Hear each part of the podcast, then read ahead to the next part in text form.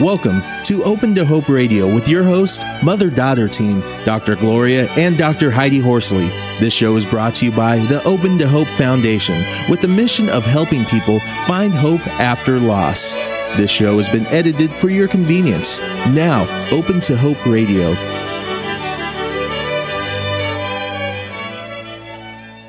Well, Heidi, would you like to introduce our guest today? Sure, I'd be honored to. Our guest today is Dr. Nancy Rosenbledt, and our topic is finding meaning after a brother dies of a drug overdose. Dr. Nancy Rosenbledt is a licensed psychologist in private practice in Northern California's Artemis Center for Girls. She is a part-time professor at University of San Francisco's School Counseling Program and has been an educator for over 30 years. Nancy continues to serve as a school-based consultant specializing in services for high-risk youth. Nancy's world was turned upside down when her older brother Stephen died of a drug overdose. As a bereaved sibling, Nancy faced little support after her loss and found purpose and meaning again through devoting her life to helping others who had faced adversity.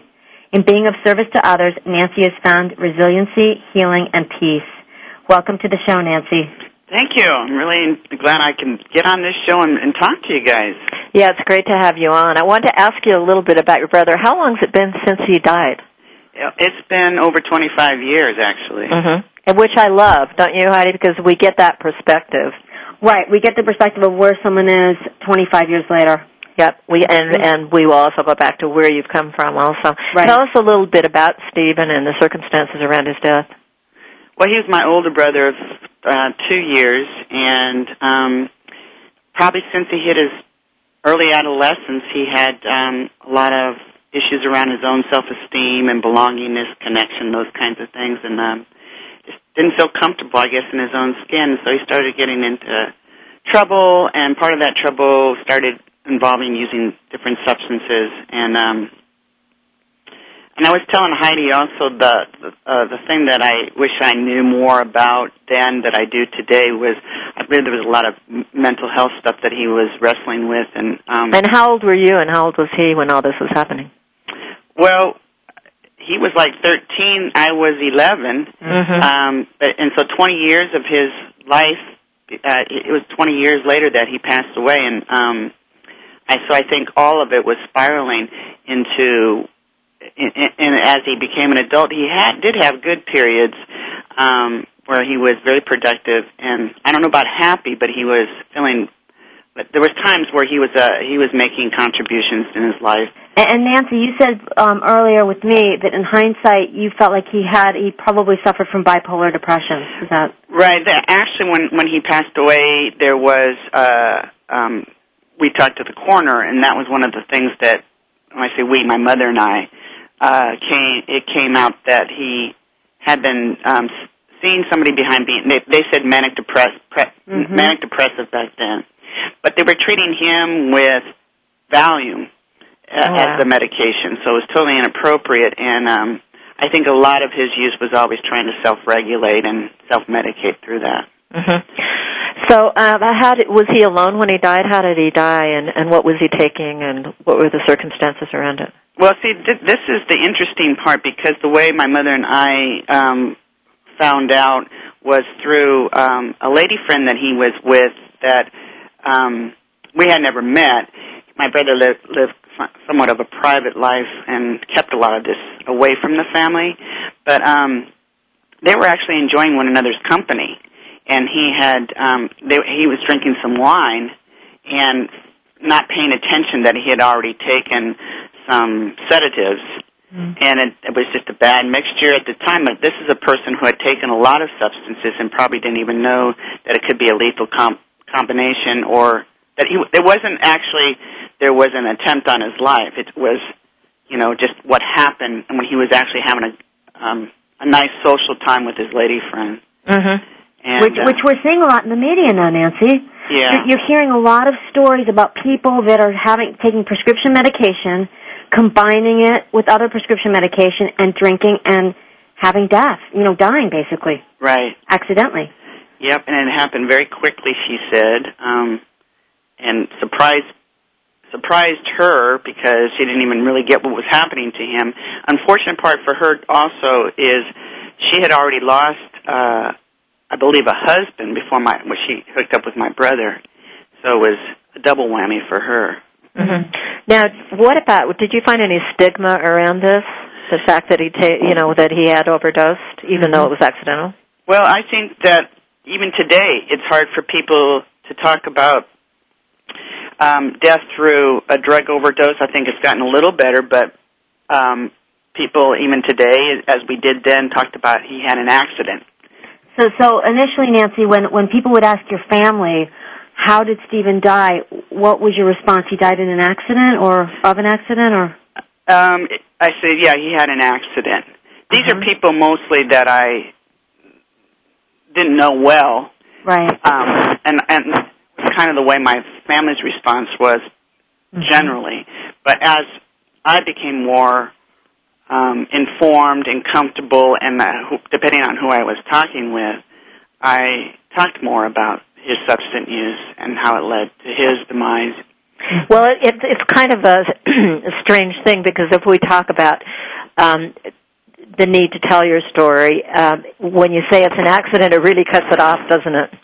Yeah, and and and why should we talk about it like that? Because um, this is something that we can do a lot more with in, in terms of prevention and intervention. Mm-hmm. And so we're not helping other people when we just because accidents there's there's there's no control over. Right. But if we look at it as um, you, you, you know what it was, which was a, a drug overdose, we can talk more readily, especially with young people, about what they're doing and what what they can change.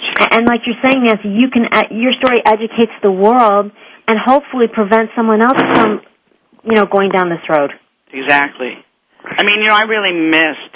I'm going to tell you guys, I really missed having an older brother Mm-hmm. um, because when we were young, um, and he got in so much trouble, he was away a lot, and so I was losing him that way. And then when he got um, into more of his adult life, he actually became more dependent on me and other family members to take care of him. So I really missed having an older brother in all ways around because he was never available that way. So in a sense, it was a double loss. It Definitely, I lost him a long time ago, way before he died. Now, tell us about those treatment programs he went into. When did you first remember him leaving? Is that what it was? Treatment well, no, he actually got in trouble as a juvenile and ended up in uh detention first for back then it was like stealing cars and you know Mhm. uh doing th- things that um would ended up, he ended up in the system. And then uh, in terms of he never re- that I re- know about went into any kind of drug treatment program. It was always his, all his behaviors ended up becoming criminalized. So he ended up institutionalized through incarceration.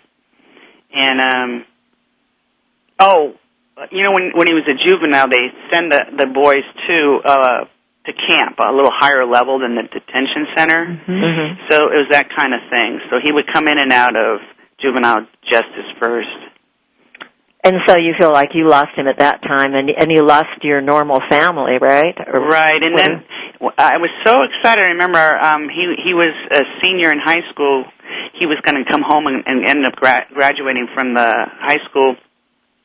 I was just so excited that he was home, and then um, uh, and then when he got in trouble again as an adult, I was the family member that would always be called upon to go visit him, and um, you know it was awful going to see your brother in jail. It, it sounds really stressful. Yeah. Now, were you a therapist then? No, I was a teacher, and I was working with young people, um, and uh, but I always kind of knew in my, you know, I was always had that kind of counseling style when I was working with young people. and It was always this need to help other people. I was a teacher, and I was being called constantly by my family, you know, what was going on with my brother, and e- even when he wasn't incarcerated, but a different, you know, go, go here, he's here, he needs this, and and I and I felt like um, everything that I was doing was not helping, and it was what the, they in turn they termed back then that whole enabling thing, the whole dependency, codependency behaviors of all of us. And I was talking to one of my uncles, my favorite uncle actually, and he had been through a lot with his own um his own son in substance use and other people. And he said to me that the best thing that I could do would be not to respond to to him and to the other family members as as the go-to person. And so basically the year before my brother died, I was I had no contact and and um it was difficult. It was very difficult to keep that kind of presence because that wasn't me. I was always, you know, thinking that what I was doing was helping. And then when he died, it was awful because I felt like I didn't do anything, and I, in fact, I had turned my back on him. And so it took me a long time to work through that that kind of guilt that would come anyway with grief. And um, yeah, talk a little bit about how you did that because I know we've got people out there who have done the same thing, who who have had um, family members who have created so many problems. They've basically done something to turn their back on them, as you said, and and and they're dealing with it right now. It's been maybe only months. Yeah. What would you say to them? Well, I I would I, I would tell them that it isn't really turning your back. Mm-hmm. It is. It, I would re help them reframe it to like, is what you were doing before was that working? And if not, you got to do something different. Also for your own self care, and it's not selfish.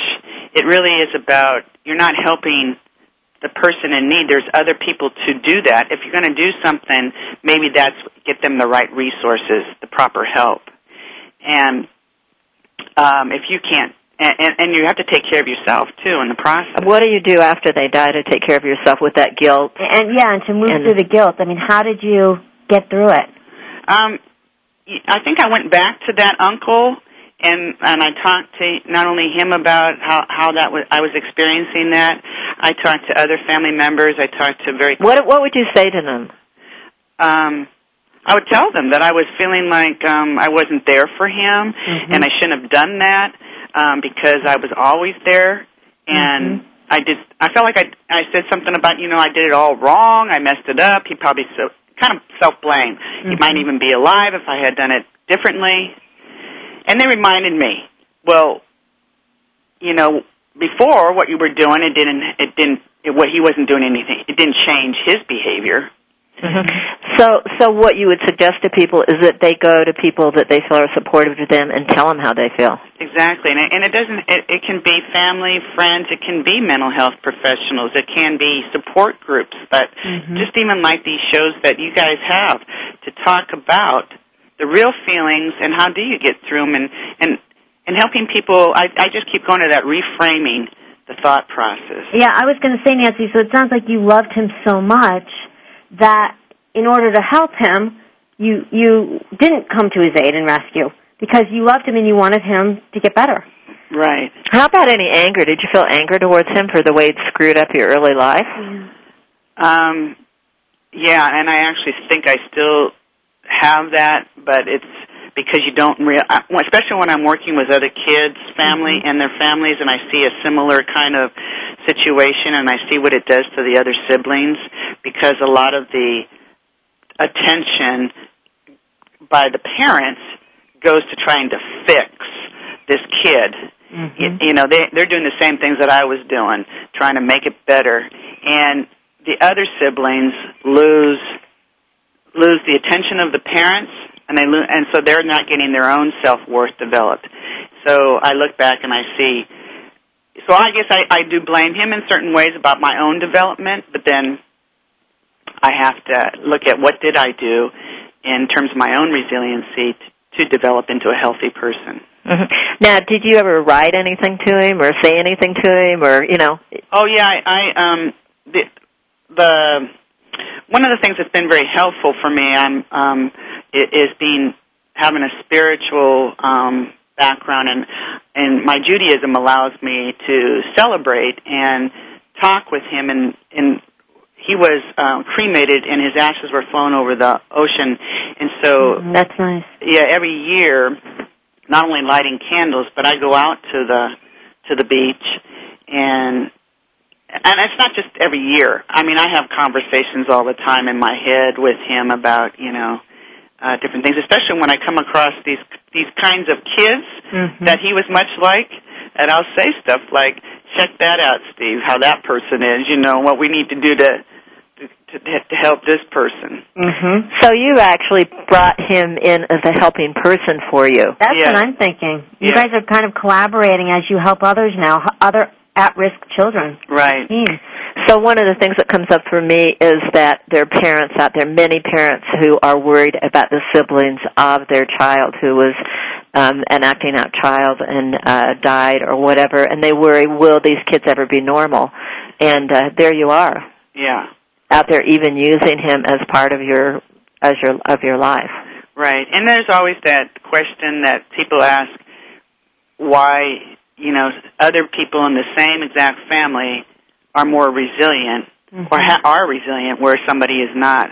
And Mhm. you know, so so that's a that's a that's a good question, but it's also kind of like what happens too in families is people respond differently to different stimuli. Yeah, because it's interesting because you and your other brother did not act out to get the attention.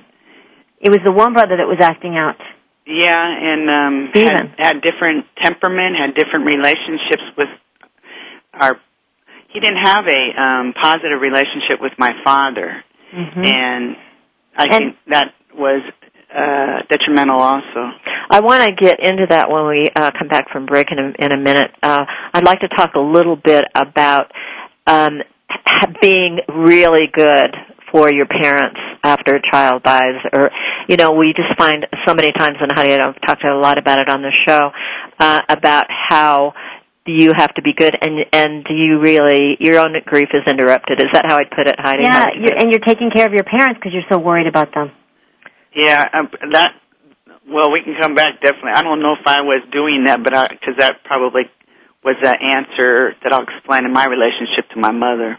hmm And uh, not honoring your own grief. We, you know, um, it's interesting. A lot of times we'll have people say, um, "Gee, I don't know what I'd do without my other children or child. They've really been supportive of me." And uh, sometimes the siblings need maybe to get out and get some support from other folks too. Well, uh, Nancy, before we uh, move on a little bit, we wanted to talk a little bit about the needs of parents as opposed to siblings and how how it was with you with your family uh, when uh, your brother overdosed.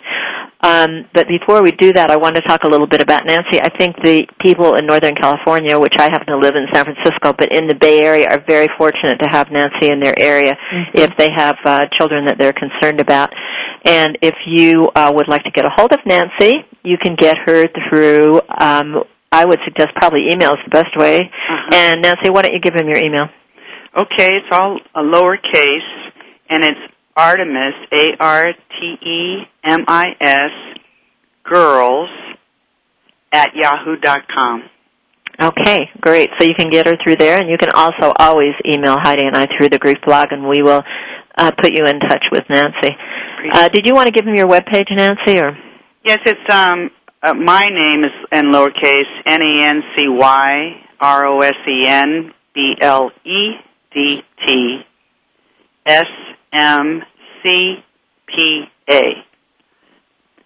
Okay. And again, you can uh, get in touch with us, and we will shoot that to you if, if you can't pick it up yourself.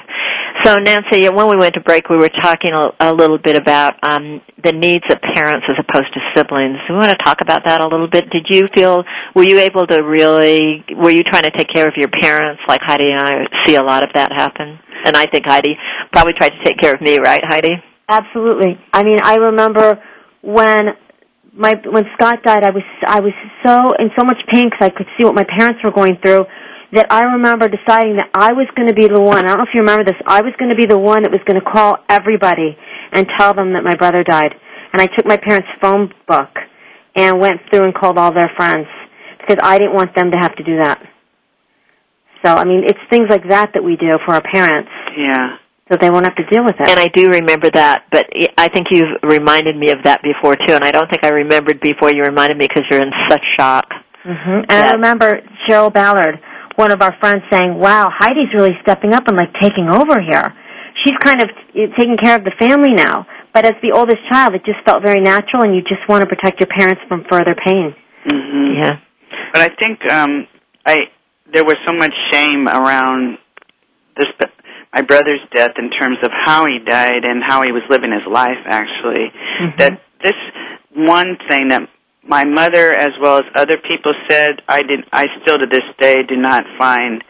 Um, I didn't agree with, and I, or I don't really under, know about it. But that whole thing about well, he's in a better place now Mhm, mhm. because of the kind of life he was leading. There's an assumption that um, life after death has got to be better than the kind of life that he had, and and I don't know that, but I also don't know that his life had to continue. If, if he was to continue to live, we we also are making another assumption that it would have gone on the same way it was going Mm-hmm. without any kind of interven- uh, proper interventions. I don't think so. It, it could have changed because he was 33 when he died, and that's still a young person. It is. He definitely could have, like you said, gotten more mature, gotten into the right programs, and changed his the course of his life. Right. Um, so I And you still love him. I mean, Right. goodness. Oh, I mean, yeah. you have hope. Always hope for people. always hope. Um, I think um, that I didn't try to rescue my parents only when I, I actually had a very very close relationship with my grandmother, who who um, I I don't know I, that was the person that I was very tight with, and though she became she turned on on blaming my parents for my brother's death, and that's when I became protective of my parents. Mm. That I didn't think it was about any one thing that anybody did except for what my brother ended up doing. I mean, you know, relationships are all different for different people. And so to say because they didn't have a good relationship or because they had a great relationship, you know, it isn't about it, that contributes to a person's life, but it doesn't cause them to do what they're doing. Okay, so here I am out there, and I'm saying, "Wow, that's exactly what's happened to me." My uh, grandmother is blaming my parents, or somebody, my uncle's blaming them, or my parents are blaming each other. What kind of advice do you have for people where that's happening? Um, And they're a sibling. I know you work with adolescents. So what if you've got an adolescent there who's involved in that family? And you know the the kids get blamed all the time for anything that's going on with the parents, or they feel blamed, or that they did something wrong. And I just really put it out there to to, to them and talk to them very openly about that they're not responsible for what other people do or other people's relationships, you know. And I make it really really clear and help them look at that. And you know, I actually, you know, t- have them look at where's the. There, I'm very cognitive behavioral, so I'm looking at okay, what are your thoughts and your feelings behind this? Where's the evidence that that's true? And then they ended up disputing. so okay, so what about you? What did you say to your grandma, and what did you do? Uh, um, it probably caused the biggest break or change in our relationship um, because I didn't like that behavior, and I and I said, you know, that's not okay for her to talk about them that way, and um, and I was, and yeah, it, it really it, it really did cause a rift between us, which was really too bad because she um, ended her life with us not being as close as we had been through my whole life with her. Mm-hmm. And and, and you know, people have to remember too that Stephen had a disease. He had the disease of addiction as well as bipolar. So I mean, a lot of these things were out of his control. He needed to get help too, and it was nobody's fault. He had a disease. Well, and there's so much not. Um, there's so much that's not being. People are not being educated. That's the other thing I would uh, talk to families about is helping inform them, educate them around these mental health issues as as well as substance, and and increase their understanding so they're they're not saying those kinds of things um, a- a- about themselves or other people in the family. So if you've got somebody out there um, who's getting blamed or whatever, you might say to them, "What uh, you have to realize the circumstances around this um, this addiction." Right. Mhm. it, you know, and I might even ask them what is their understanding of this, and help them work through, you know, myths. So education can actually be a piece of this for people, even in the grieving process. oh yeah, it's part of the healing because you the the more education you're you're you're being able to really understand not only yourself but others as well. hmm Yeah. So, uh, how did your mother and dad respond to this whole thing? You have you're you're brother didn't get along with your dad. Did you talk to him about it? How how did that all go? Do you see your parents grieving differently? Do you see men Yeah. and women grieving differently? Yeah, well, my mother will tell you that um, there is, and you might relate to this too, is that there isn't a day that goes by that she doesn't think of, of Stephen as a mom. And she spent, you know, she really did a lot of trying to, uh, in lots of different ways. But she did what a mom does, and there's usually things that aren't aren't effective. Somebody needs what kind of care that she isn't professionally able to do. And my dad disconnected and from having relationship really.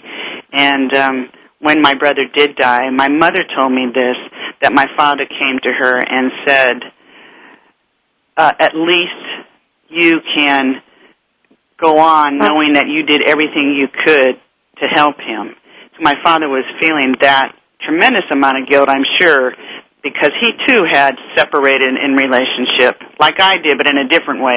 He just didn't have the emotional tie, Mm-hmm. and so he didn't. And he, and he was very angry at my brother for all these acting out behaviors and the stress that he placed upon all of us, but especially my mother. And so my brother, at the same time, my father's separation was in protection of my mother.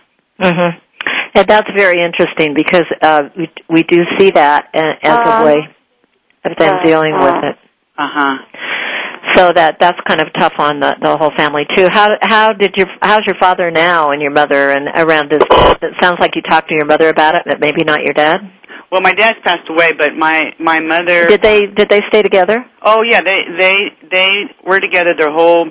They stayed married, and this there was I have to tell you lots of times that uh the stuff that my brother was doing. This sounds very blaming, but a lot of stuff that he was was putting a lot of rift in their in their marriage. Mm-hmm. and um but they hung together and um my mother uh was not blaming of my father she would say sometimes that they just never had uh he the kind of relationship i had a very close relationship with my father so she might say something like he he just didn't have the same relationship uh with him as he has with you and my younger brother dan my father was close to also so she might say it that way, but it didn't sound to me so much like a blaming. Now, did your brother ever overdose before he died? Uh, yeah, um, but I only have that information actually through him that he talked to me um, about those times. I never was called uh, by anybody, but uh, in talking to him, he would tell me about some of the times where he had overdosed, and some of the times he actually admitted he he believes they were suicide attempts. Mm. That's why there was always this question about if, if that uh, woman that we met that he was with hadn't verified uh, the way he died, it, th- that question of whether it was suicidal or not would always been there. What what would be the difference in your mind if it was suicide? Uh, I I think uh, you know that he, he he would. I don't think he would. When he was with her, it, it wasn't about taking his own life. He was enjoying his life at that point But- or at that moment. Yeah. But what do you think would have been the difference? Do you think there's more stigma around an overdose, or do you think people? I think some people assume that an overdose is suicidal behavior. Yeah, I think it is. Uh, um, it's a it's a self-destructive behavior. So you know, either way, they're slowly dying. Um, the way that he was treating himself. It, well, either way, there's kind of the stigma too. And one of the things that I always find concerning about families is that they're trying to figure out whether it was suicide or whether it was accidental. And you know, some people, times people really work it hard at this, and and eventually, I think it doesn't matter how they died. Exactly. We miss them. But it took me a long time to get to that understanding too, because I used to uh, first I did the whole it was an accident, then I went to it was an overdose, then I went to um, well we don't know because it seemed like it wasn't a suicide, and now I say he died, Mm-hmm. and he Mhm. died of a um, uh, he had abused substances for a long time. hmm And but he still died, whatever, and we loved him, and and Right. we miss him, and Right. it's a piece out of our life. We miss what we felt that he could have been. Also, his Right. I mean, in hearing your life story and in hearing all the emotional roller coaster rides that you've taken over the years, I just realize so much. I understand you so much better, and I realize how your relationship with Stephen and your life with Stephen ultimately prepared you for your life's work working with high risk youth. Mhm. Yeah, a lot of it was growing up with a high risk youth, my brother. Right. And um and I think that I became high risk in lots of ways, be, like we were talking earlier, uh, because I had a house, uh, I had a very loving, close family, but it was all there was also severe stress, distress, and a lot of conflict in in the family. And I was constant. It, it, I think that's where, where my resiliency came in because I went mm-hmm. to a lot of pro-social uh, behaviors and activities to help me get out of that kind of environment, and not only in school but in I was in sports, I was in theater. It was a lot of things I was trying to do to develop me in a positive way, and I think it, in that way it was really contributory to mm-hmm. Me becoming a leader. Mm-hmm. And then so there were some positive aspects to this. Oh, as, definitely. For you as a person. I, I don't think it was, he sacrificed himself for me. I don't think that. Right, right. But, but you you learned to healthy cope, good coping skills. You learned how to deal with a crisis. You you like you said you developed yourself in other ways outside the family. Exactly. Mm-hmm. And I tell young people even today that are having similar issues within their families or just having a lot of conflict in the family that school is the best place for you know that you can be. It's your ticket to the kind of life that you want to lead, mm-hmm. and um, you just have to make. You can take control of that. I couldn't take control of what was happening in my family and what was happening with my brother, but I certainly could do something the way that I, you know, did my life. And that's kind of how I what I really use a lot in terms of of working with young people from my own experience of uh, of my brother. And I, I think that's important for young people to hear and for their parents to hear. Because mm-hmm. parents are so worried, okay, I've got a child acting out, I've got a child that died of a drug overdose. Will my surviving children, will their lives be destroyed by this? Well, one of the things that um, it, that we didn't touch on, which I think is uh, an interesting point, because we have people who've lost adult siblings, as you have. Do you think there's any difference between losing an adult sibling and a younger child? I think just time I, because I had more time. In a way, I had more time with him because he he was an adult. Then you had more time to get mad at him, or you know. Um, but I think the the grief and the loss is of the same magnitude. You know, it's still uh, your sibling, your person that you know. We we always think about the person that knows you the longest is usually your siblings, mm-hmm. and however, when you lose one, it's not that that way. But you know, that person to me is. I still to this day have when people ask me how many siblings I have, I still say two brothers mm-hmm. because I can't explain that he's not just because he died, he still he still was my brother. He's you know, he's brother. my brother. Absolutely. Do you think that society acknowledges your loss as much as they would if you guys were younger and living in the same house? Um, no, I don't think so, actually, because um, there's more expectation that adults should be able to, you know, handle their lives and do better and cope and all that. You know, it's it, it's a but, but but a kid usually is it's so much more tragic in terms of that was a child mm-hmm. and they didn't get to live their life, and um, I think people are more they're they're harsher on adults, especially ones like my brother who overdosed, that he sh- he could have had. He had a lot of chances to turn his life around and make it different. So there's more. Um, there's more judgment. There's a lot more judgment. And another thing is, um, I know, Heidi, with the firefighters that you work with, they see their families a lot. They're with them a lot, and and some people, adults, live with their families. You know, they still live with their parents. And, and I just sometimes, Mom, you have more conflictual relationships when you're younger and living under the same roof, and you get to work those things out as an adult. And so your relationship may even be stronger as an adult with your siblings. Mm-hmm. So there are a whole a number of ramifications, but I I really, in talking to adults, don't feel like they get the support because they, when you're younger, you have uh, friends involved in common and that kind of thing, and there's, I mean, um, you know, you're just not in places where people say, uh, "How are you doing with your brother's death?" Right. Yeah. And you know, I have to tell you guys that I didn't have that kind of response from anybody really. Uh, even right after he died. I, I think that's another thing that I'd like to tell the listeners is you do need to to respond, and the time to really respond isn't right after necessarily because people go away then. And I think that you need to stay, as as you were saying earlier to the young woman about her boyfriend, you have to stay present in somebody's life and just mm-hmm. being there. Mm-hmm. And for the folks who've lost a sibling, they uh, and are adult, they may have to spend a little more energy educating people that they do need to be supported. Yes. And and say, you know, my brother just died, and you know that's mm-hmm. why I'm flaky at work or mm-hmm. whatever, or I'm still suffering from that. You know, and reach out and go to groups like Compassionate Friends or whatever. Compassionate Friends is very open to sibling groups, or maybe find um, some professional support if you're you know really feeling very depressed about it. Like you said, they may need to teach people how to be good grief support exactly. and let them know what's happened in their lives.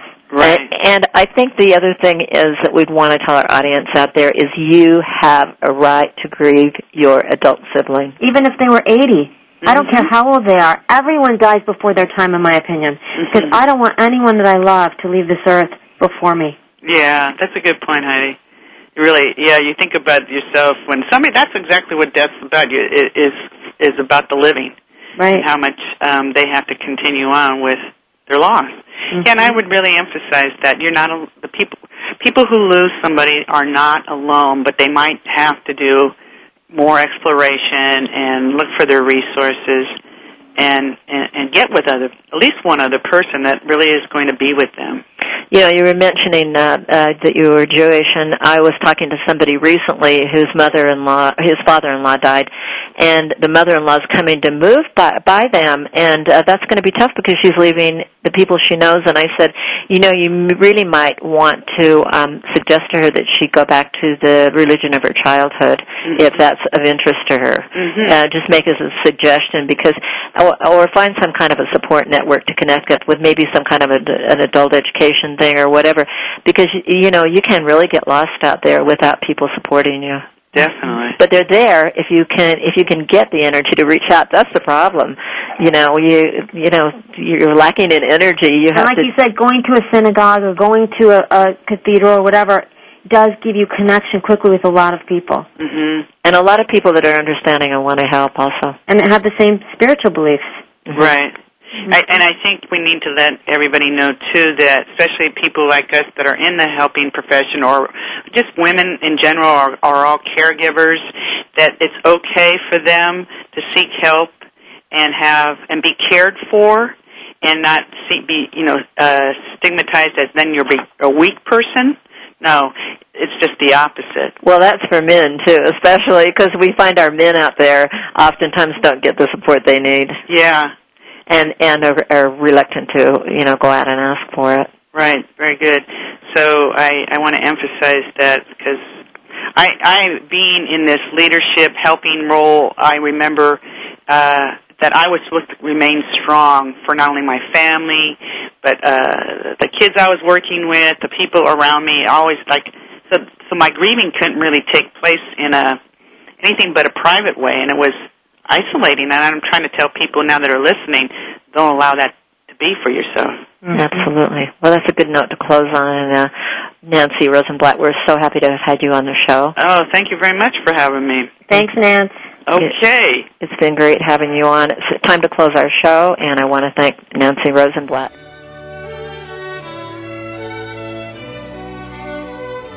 You have been listening to Open to Hope Radio. You can sign up for our newsletter, Facebook, and Twitter on our homepage at opentohope.com.